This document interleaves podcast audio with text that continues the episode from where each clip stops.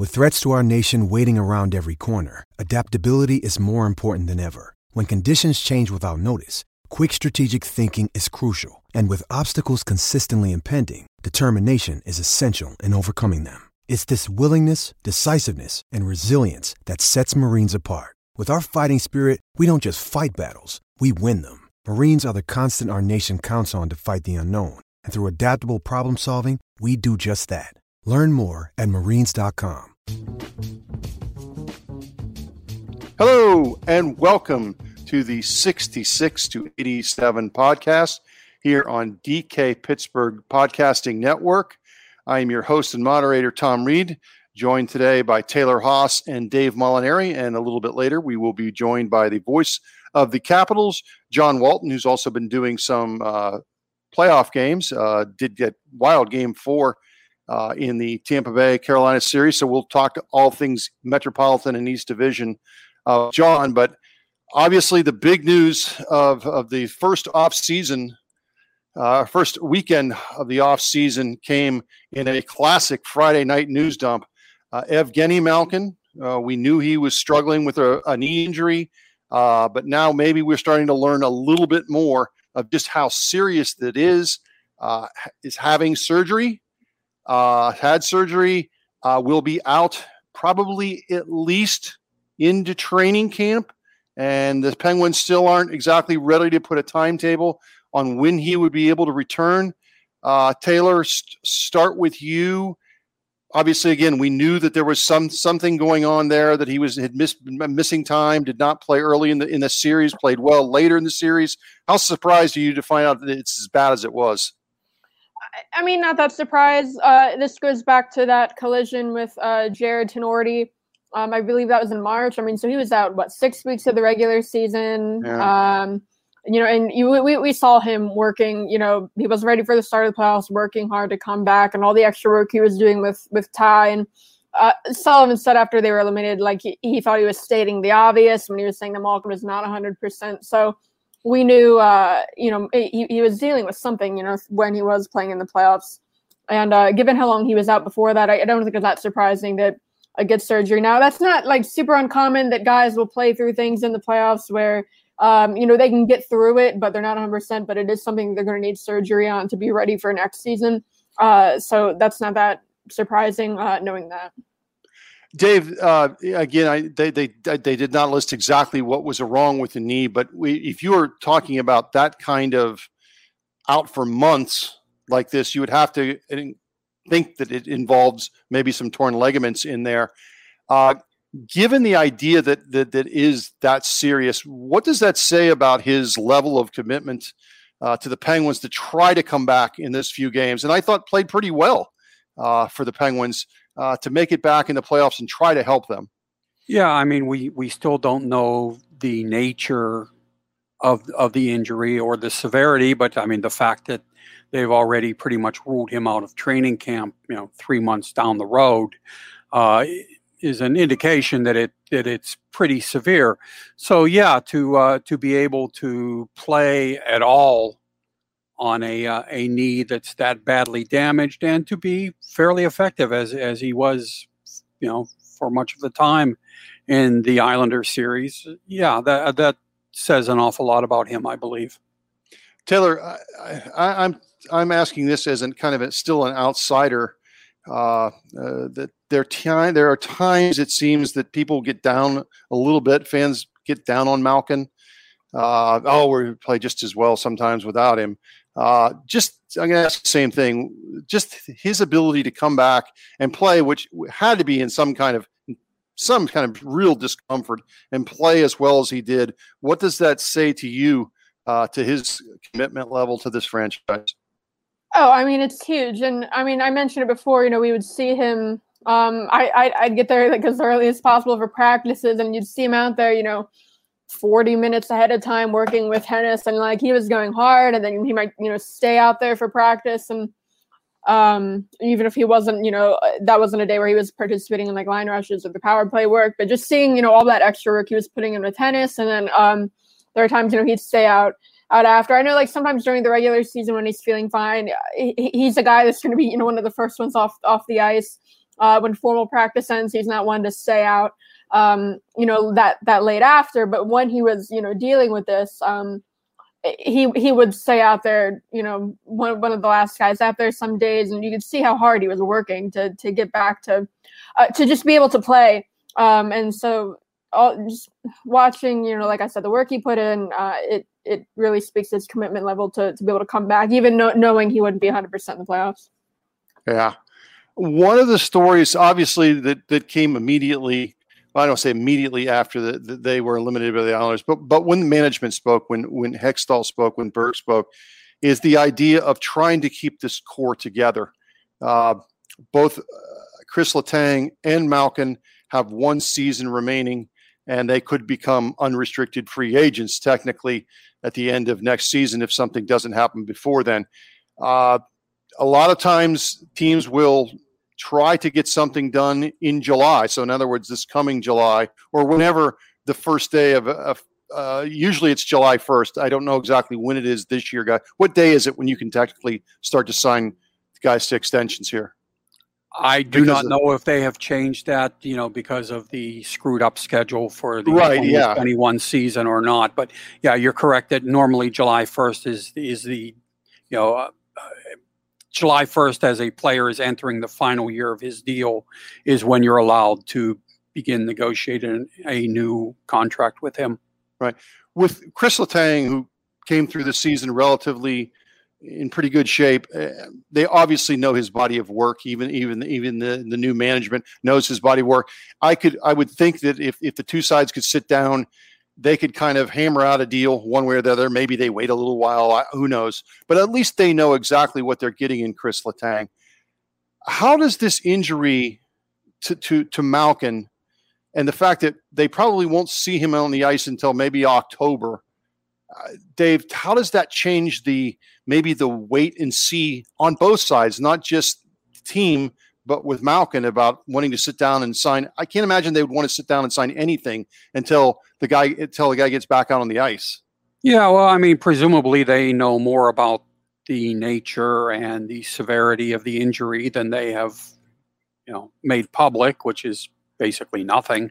Right. Um, and you know, you would think that that would influence the, the you know the decision on how to proceed with a with contract talks for him. You know, they uh, presumably have some sense of a prognosis that a a player faces, you know, with this type of injury, uh, how long it can reasonably be expected to affect him, you know, that sort of thing.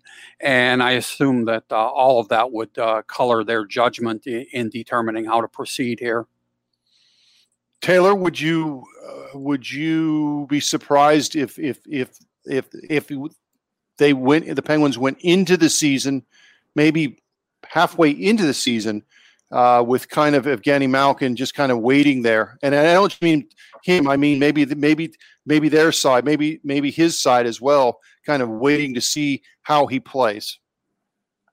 Yeah, I mean, even you know Letang too. I don't know if I would have said you know had even if you know Malkin were, were healthy. I don't know if I would have said you know either him or Letang definitely would have gotten you know an extension this summer before um, the season starts, I think, uh, you know, given their age, it might uh, benefit the team to, I guess, you know, wait until like a little bit into the season and uh, so they can take into account, you know, how they're playing, how they're holding up. But uh, I'd say now, especially with Malkin, again, like we we don't know the nature of the injury. Um, they obviously do. They know more about it.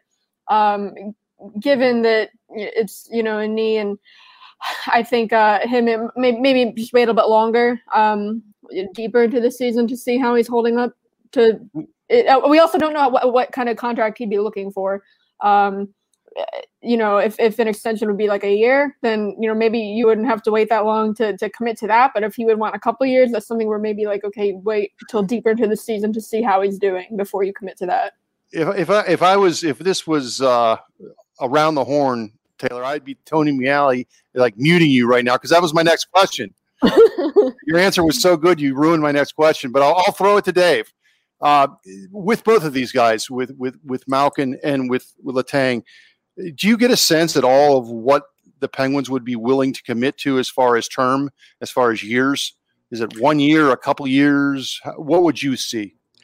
I would uh, expect that they'd be willing to go more than one year, but I don't think either of them should be looking for a, uh, you know, the maximum eight-year deal.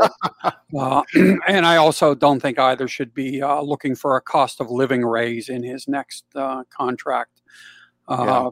You know, they they've both made a considerable amount of money during their careers. I'm not trying to suggest that they haven't earned every penny or ruble of it, but uh, you know, the, we're in a flat cap era here. We're not sure exactly when we're going to be out of it, and that uh, payrolls will be able to expand uh, beyond 81.5 million.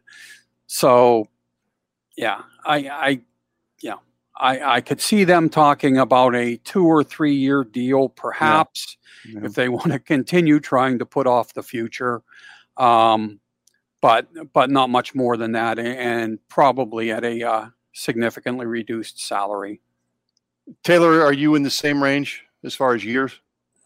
Yeah, I also I, with Malkin specifically, you don't know how long uh, he'd want. He, I mean, I think he's someone that will eventually still finish his career in Russia. His wife said that much uh, last uh, summer, I, I, believe it was, that um, she would expect him to play out uh, you know, the the last years of his career and or, or at least go back to Magnitogorsk at some point.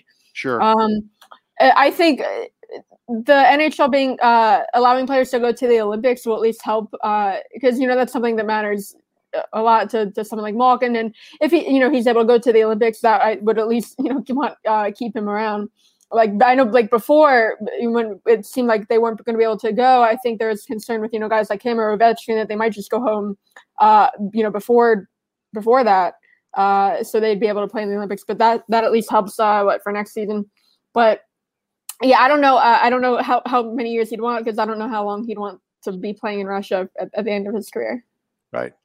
Uh, uh, on Monday on our website, uh, uh, Dave Molinari posted an analysis uh, regarding Malkin and uh, posed the question, and I, th- I thought it was an interesting, interesting scenario, an interesting read, as far as given uh, the the knee injury and the extent of the knee injury and how long he's going to be out, would the Penguins gamble and go ahead and leave him exposed to the expansion draft and to see if the Kraken would say, oh, we're not going to take a 35 to be 36 year old player with a knee injury, thus allowing the Penguins to maybe keep one more of their young guys. Now, obviously, this would need uh, this would need approval by Malkin, who has a full no movement clause. Correct, Dave? Where, where what, what inspired you to write this? And it seemed like a very interesting little uh, little story.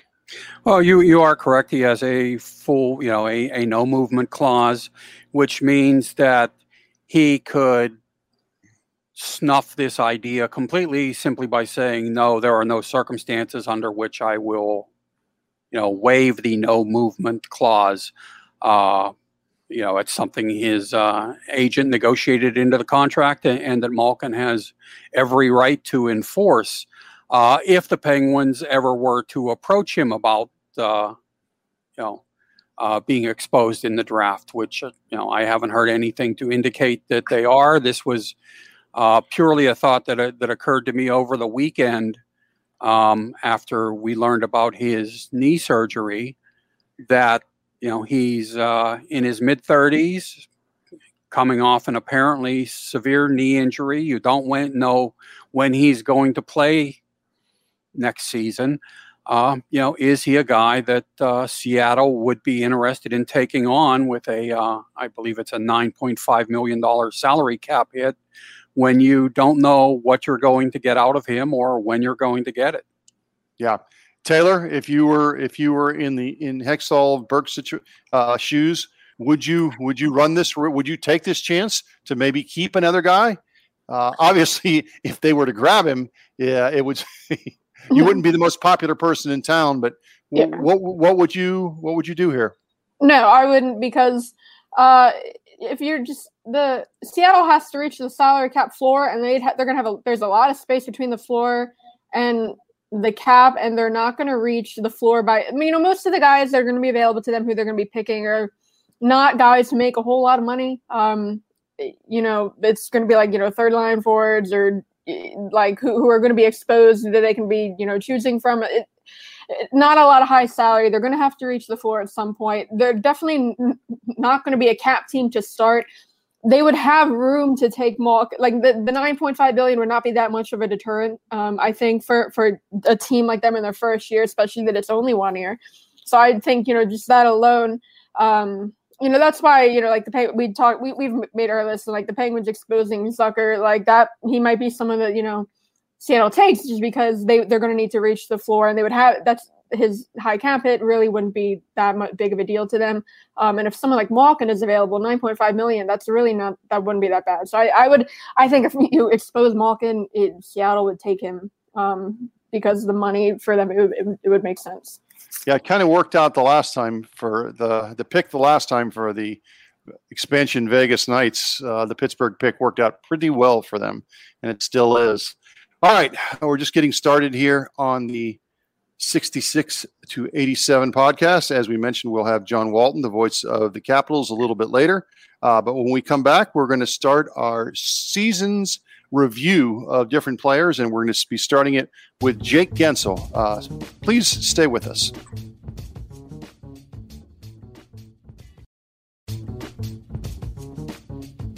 Welcome back uh, to the 66 to 87 podcast. As we mentioned, we will have uh, the, the, voice of the Capitals, John Walton, in our next segment. But uh, uh with the off season, uh, we are going to start uh, have some season in reviews and about on individual players and talk about their future with the organization. We're going to get that started today with Jake Guentzel. Jake Guentzel has been obviously a really really good player since he's he's been here uh, on the top line, playing with Sidney Crosby. Uh, another really decent regular season 56 games 23 goals 34 points 57 points uh, 36 four assists 57 points uh, point a game player and don't forget coming off a shoulder a serious shoulder injury uh, last season um, Taylor, just your thoughts on on what he has been able to produce in the regular season and how he played uh, this year, which was his kind of his fifth full year with the, with the team. Yeah, over a point per game. Um, like you said, that's eh, he was he was scoring at a higher pace last season before the injury, but for like kind of a I guess this is still isn't a full season, but he played the full season. Um, this is kind of the best offensive output we've seen in the regular season.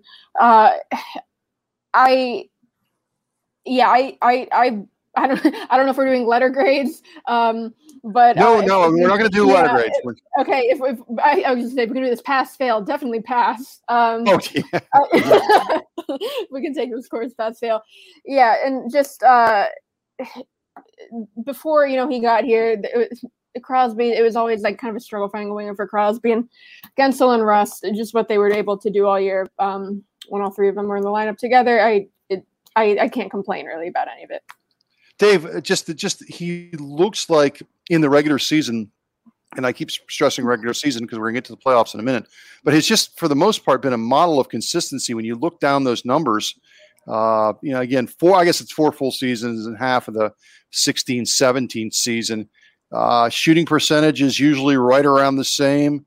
Uh, point production is pretty close. Again, we, we've got to go back to the 18 19 season, the last time he played 82 games uh, when he had the great 40 goal season. But hey, these were, good, again, really good numbers this season. Your thoughts about Guentzel since he's been here and what you saw in him this season?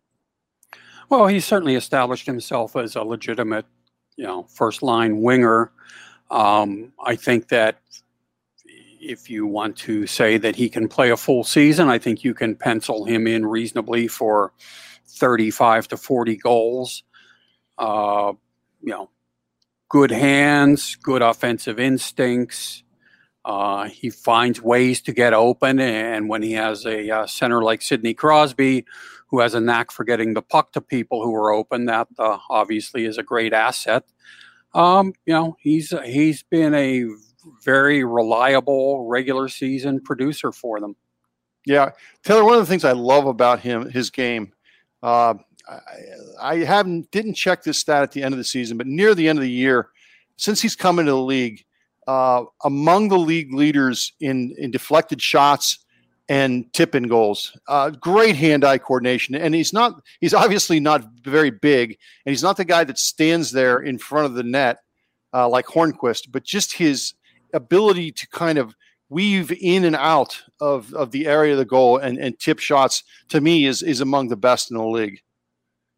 Yeah, I remember when we were talking about, you know, after the Hornqvist trade, you know, who's going to kind of take on that net front role on the power play. And um, I can't remember if, if, we talked about it on a podcast or something. I know I, know I wrote about it that uh, Guentzel would be that guy, you know, for the reasons that you mentioned.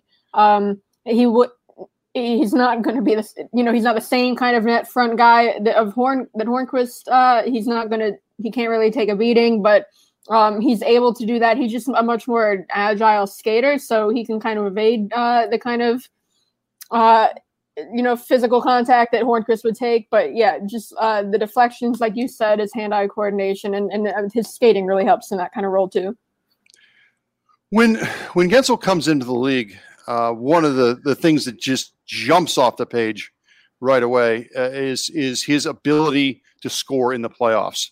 Uh, his first season, 16, 17, uh, led the led the led the league in with 13 playoff goals, 11 even strength goals, leads the league again. The following season, he puts up 10 goals in 12 games, had 21 points in 12 games in in two rounds uh, against the the uh, the Capitals, and I I can't remember who they beat in the first round. Help me out here. I believe that was the Flyers. Okay, so I, I, mean, this guy is you know we've always you know you, you talk about some of the most prolific uh, uh, guys in the playoffs. I mean, Guentzel was starting out his career to be uh, just just incredible numbers.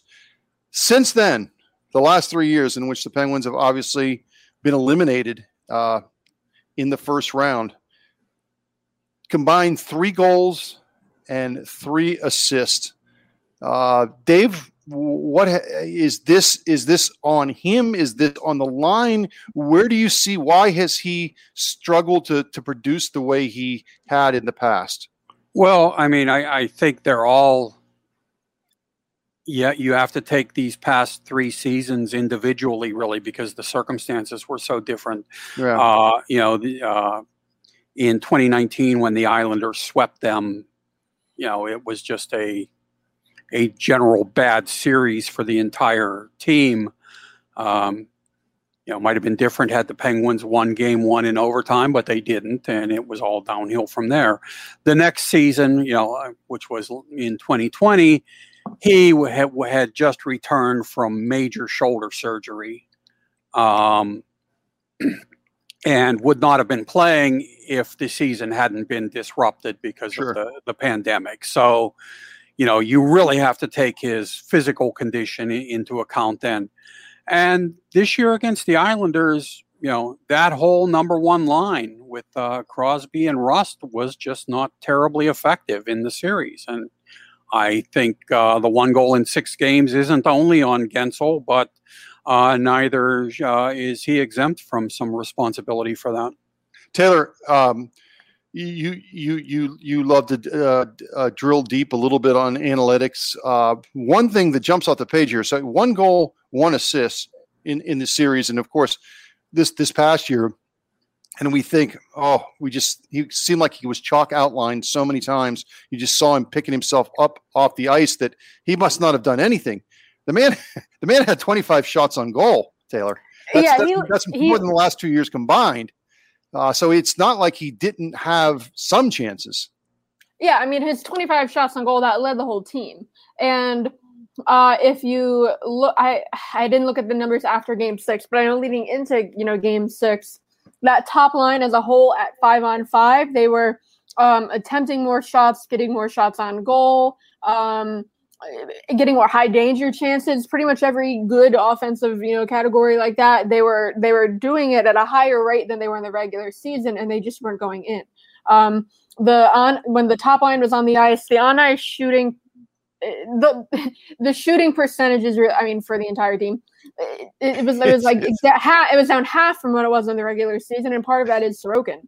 Um, but it you they were it's not that they weren't generating chances like you said. I mean he was getting those shots on goal but then everything else like i mean it was like the good it, the, you know the high danger chances like they it wasn't he wasn't just throwing like you know soft shots at the net. It wasn't just you know bad chances. They were getting good chances and they just weren't going in. So it's hard to really pinpoint a reason why.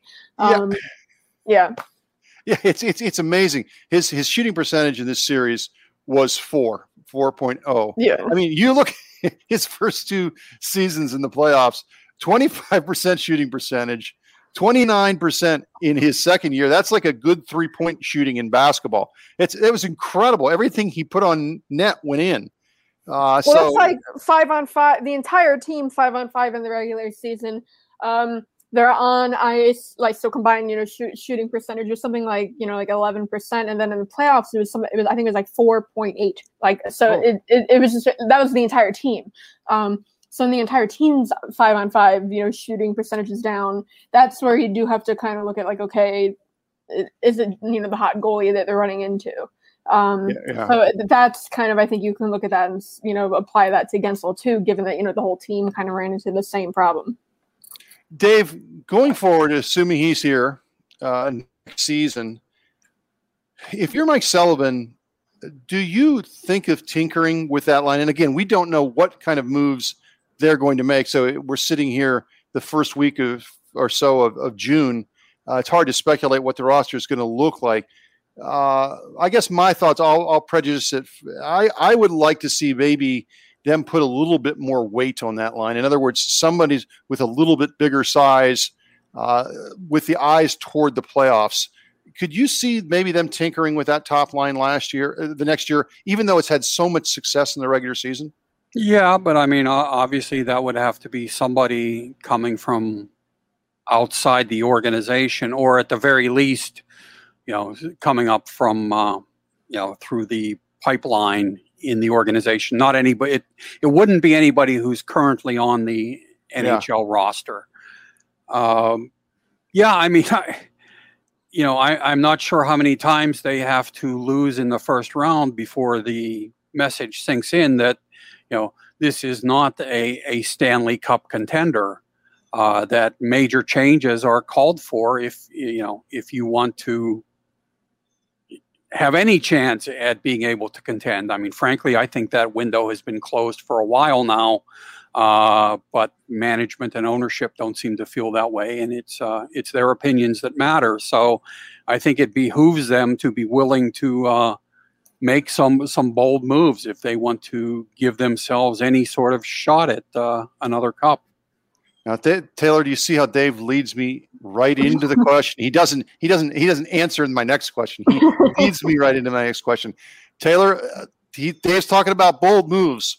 One bold move I could think of is maybe moving Jake Guentzel because he certainly would bring something back in return.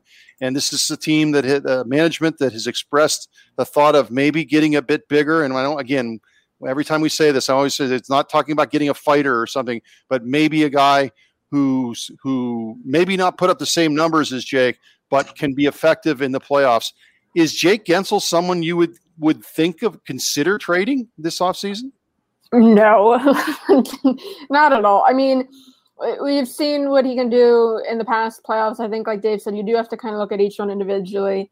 Um, I wouldn't look at you know this playoffs and say, okay, you know they need to go out and get someone who can perform in the playoffs because we know Guentzel can be that guy.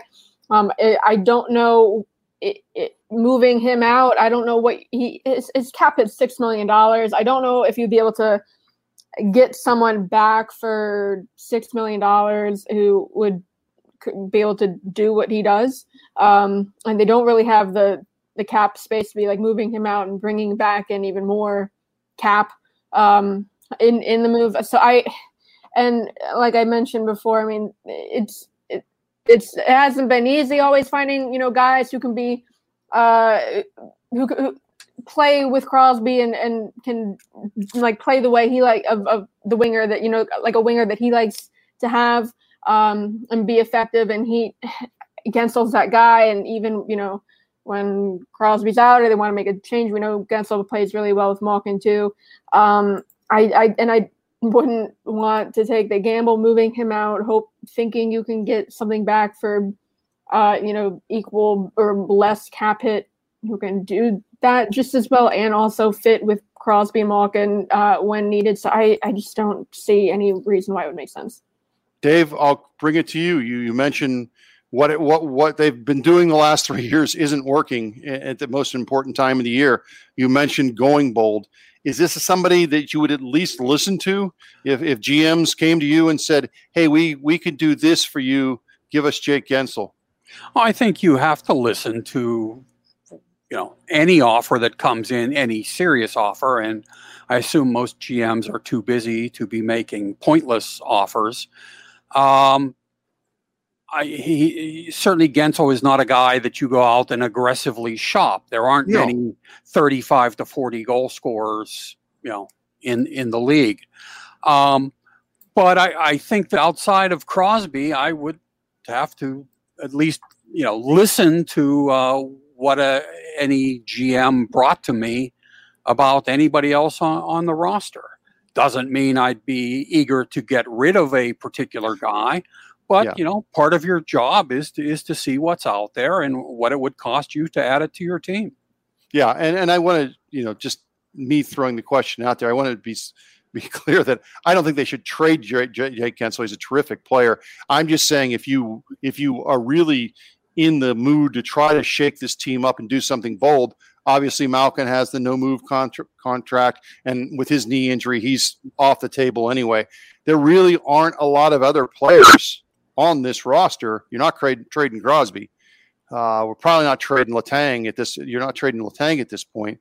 and I don't know anywhere. I don't know if Bryan Rust is somebody that really gets gets the gets other teams that excited. So I, I just the reason I a we're, we're talking about him right now, and b I think that there is at least if you were going if there was a bold move to be made, uh, I think it would be Guentzel. Taylor, get, last word on this.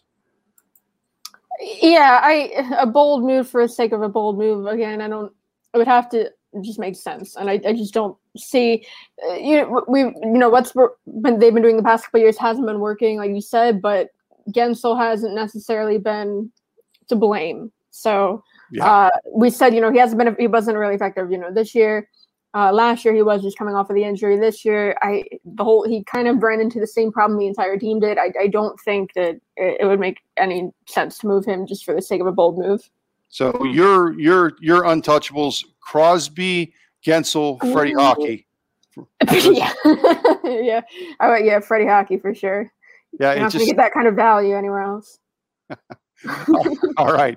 Uh, as we said uh, uh, uh, on our show later in the week, we will we will be putting another player in the, the kind of the review cycle and and also uh, going forward what they can mean to this franchise. All right, when we come back, we will be joined by the voice of the Washington Capitals and Columbus native John Walton. Stick with us on DK Pittsburgh Sports Podcasting Network.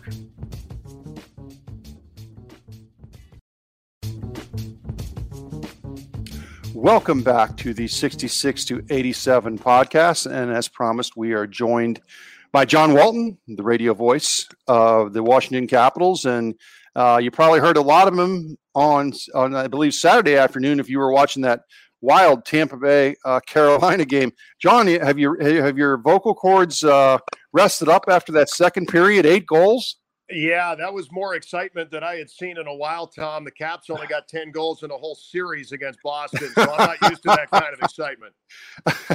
I, I, I, was saying off the air, uh, my goal is to get every person from Columbus, Ohio that has any hockey ties at all onto our 66 to 87 podcast. John is from the, the Columbus area, his family still lives here. Um, so, it, John, you're just, we're, we're going to keep bringing people on here. We represent hey. the 614 hockey in the Buckeye State and the 614. I love it, Tom. Thank you for having me. Absolutely. Hey, um, Joe, this has been the, the, series that you have been covering has been an extremely close series when you look at the scores. Three one goal games. The other other the other night it was a two goal game, but Carolina had a two goal lead in that game. What has been the difference in this series to why Tampa Bay is on the verge of eliminating uh, the Hurricanes? I think at least late in the series, in the last couple of games, it's certainly been the power play and giving Tampa Bay as many opportunities as they had in game four. And they broke through and they got a couple of goals, even in a losing effort in game three. The power play is just lethal. And Steven Stamkos is on a different level. Nikita Kucherov, who in the past, let's be honest, has not been maybe that playoff performer up until 2020. Uh, not something that they've been able to lean on. He's on a different level right now. And like just about any team you can point at, if the big guys aren't producing, I certainly know that from Washington in the first round, uh, you don't have much of a chance of getting out of a best of seven series. And Carolina, I think, has done a fantastic job at five on five. And uh, Sebastian Aho line up against Brayden Point's line, I think they've actually gotten the better of it at five on five. And I am not counting out the Hurricanes by any means in in game five, even though it doesn't look great for them. But I was really impressed with how they stick to it no matter what's going on. I mean, they were facing adversity in game three. Uh, they come back and find a way to win in overtime. And, uh, you know, they battled back and, you know, found themselves in front there in the second period. And in an alternate universe, this series might be even right now. I think it's closer than people think. But having said mm-hmm. that, they're down 3 1. And the defending champs just have a lot of firepower. Andrei Vasilevskiy wasn't maybe as good in game four as he'd been earlier in the series. But if he's able to rebound, I think Tampa Bay is going to be pretty tough to beat. Yeah. Uh, obviously, uh, the coronavirus changes the whole world. And one of the things that changed as hockey came back this season was a little bit of the divisional alignment. Uh, into the East came Boston uh, as the main big team, and out went Carolina. Uh, and I still think, as good as Carolina has been the last couple years, they fly under the radar a little bit. Uh, John, as they come back into this division next year with the Penguins and the Capitals, how big of a threat do you think they are? They're a division winning threat, uh, I think, next year in the Metropolitan Division. I think if you're Pittsburgh, if you're Washington, uh, and, you know, I don't even know what to think about Philadelphia because I still think they've got a decent core there, but they obviously have some work to do this summer. But I think when you look at Carolina and the New York Rangers, you're looking at the future of this division. And I think the real challenge for the Penguins and the Capitals, especially, is going to be you've got to find that balance between keeping the window open, keeping the sun in the sky in the Crosby slash Ovechkin era, and at the same time with an eye to the future that says, look, these are aging cores, and you've got to keep that in mind. And I think you only have to look at Carolina to say, hey, listen, you're you're a step slow to these guys. You're going to get swept in a season series. I, I think they're that good. I think they've got a little bit of a question in goal, although Nedeljkovic, uh, you know, certainly looks like he could be a guy that has some staying power there for the long haul.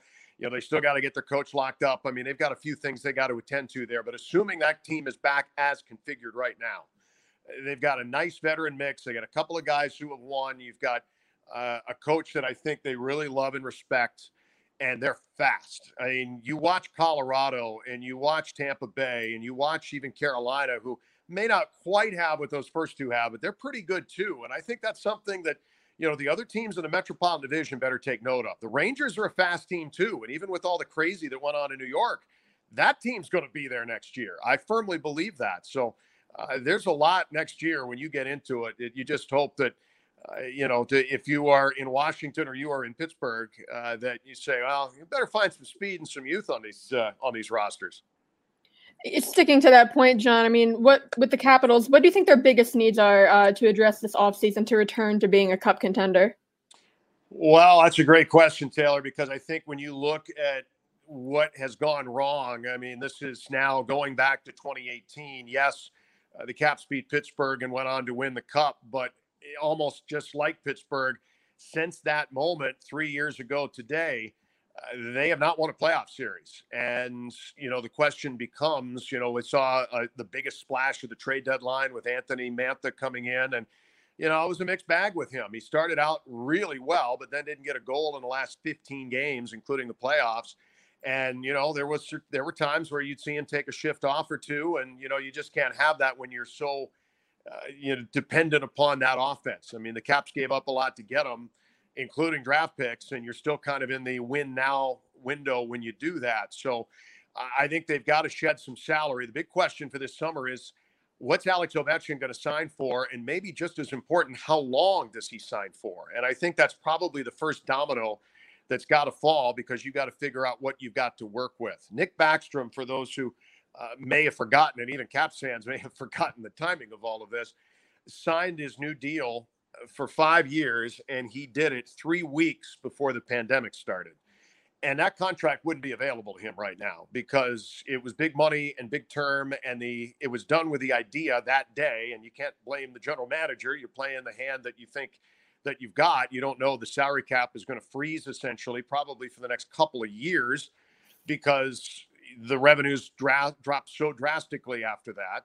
Uh, that deal probably would look different today, but the Caps have to live with it now. And now you've got to live with, you know, what are you going to part with money wise to get Alex Ovechkin signed? And when you do, you've got about 20% of your cap locked up in two guys. So they've got to find a way to get younger. They've got to find a way to get cheaper. They're going to lose somebody to Seattle. You've got inexperience in goal that was not very good down the stretch, and and you've got three goalies in the first three games of the postseason. If you got three, you don't have one. Uh, so I think they've got some question marks, uh, you know, in a lot of different areas. I think going into uh, trade deadline, draft, and uh, and Kraken uh, expansion draft. Do you get a sense of uh, what level of frustration, if any, management felt in, in terms of you know if Evgeny Kuznetsov getting uh, COVID twice, not not exactly at an ideal time? Oh yeah, no, there's frustration with him. I think on in every level of the organization, and that really is a big question too on whether or not uh, will he be back. Certainly not a lock, uh, but you know there are there, there's pretty good internet coverage in 31 NHL cities, and they they know that he's had off ice issues, and you know you may not get dollar for dollar, and that's a big challenge I think for Washington if you are going to part with him. Uh, you need to make sure that the return is you know this is a guy who had the numbers to support a Conn Smythe trophy. He did. He was as good a player. He was as good or better than Ovechkin over the two months and could have easily been the guy uh, that won it uh, in 2018. But since then, he's been very disappointing on ice. He's made poor decisions off ice. And you've got to either rein him in, you know, start flying right here, or elect to cut ties. And what do you do? And what does that look like if you do? I, it's certainly not a lock. He's coming back to Washington. I think it's 50 50. Uh, and I think that depending on what's out there, depending on what deal may or may not be available, uh, may dictate where they go with him. Uh, John, one of the younger players who might uh, be able to contribute to the Caps in coming years is a one-time Penguins draft choice, uh, Daniel Sprong. What what do you make of what you've seen of him, and where do you see him fitting into the Caps' future? Caps have done a really good job under Brian MacLellan of finding guys that wash out in other places for whatever reason, and you know, I, I never really saw Daniel Sprong a lot when he was in a Pittsburgh uniform. Saw him a little when he was with Anaheim, but you know, the knock on him, I think, is just defensive things and things that may be able to be cleaned up. We saw him even as a healthy scratch during the playoff series, but he can score, and he was really good. He was arguably down the stretch in the final half dozen games of the regular season. He was Washington's best forward, uh, at least in terms of offense, and you know, it was a little bit of, you know, you're trying to balance defensive responsibility with, hey, this team's got to score some goals. And Peter Laviolette sat him, brought him back. Uh, in my opinion, I don't think he should have come out, but, you know, the coach knows better than I do. But I think that when you look at what he's done with his team uh, at a budget with his team is good. He can skate pretty well. Uh, and, you know, I put Connor Sheary in that too with a Pittsburgh tie. I think both of them have – you know, came in here and did a really nice job, and I think have earned their place on the roster for next season. And you know, at a you know, kind of balling on a budget here a little bit because the Capitals need to find guys who they can get big production or at least good production out of for a bargain price. And I think both of those guys came in and did a really nice job. I would expect both of them to be wearing the uniform next season. Uh huh. And I realize you were involved with a uh, a series of your own at the at the time, but were you surprised at all that that the Islanders were able to dispatch the Penguins in six games? I was, uh, you know, I think the Islanders kind of are what they are uh, under Barry Trotz, and we certainly know it here, maybe better than anywhere. Is that they're not flashy, they're not going to be, but they are going to commit defensively to stopping you and be opportunistic for their offense in other places. And that's tough to beat, especially with Pittsburgh, just like Washington. I mean, it's it's kind of funny. The Penguins and the Capitals have dominated so much over the last decade. You almost forget a time that when that didn't happen, And, you know now they're both kind of in the same place too, where you're struggling, I think, to keep up a little bit. And you know, I think that was, you know, when you've got a team that's that committed defensively, you know, pretty good goaltending too. Uh, Ilya Sorokin looks like he may hang around for a while, and and Semyon Varlamov certainly too. I, I I wasn't shocked just because I think the Islanders can jump up and do that to any team.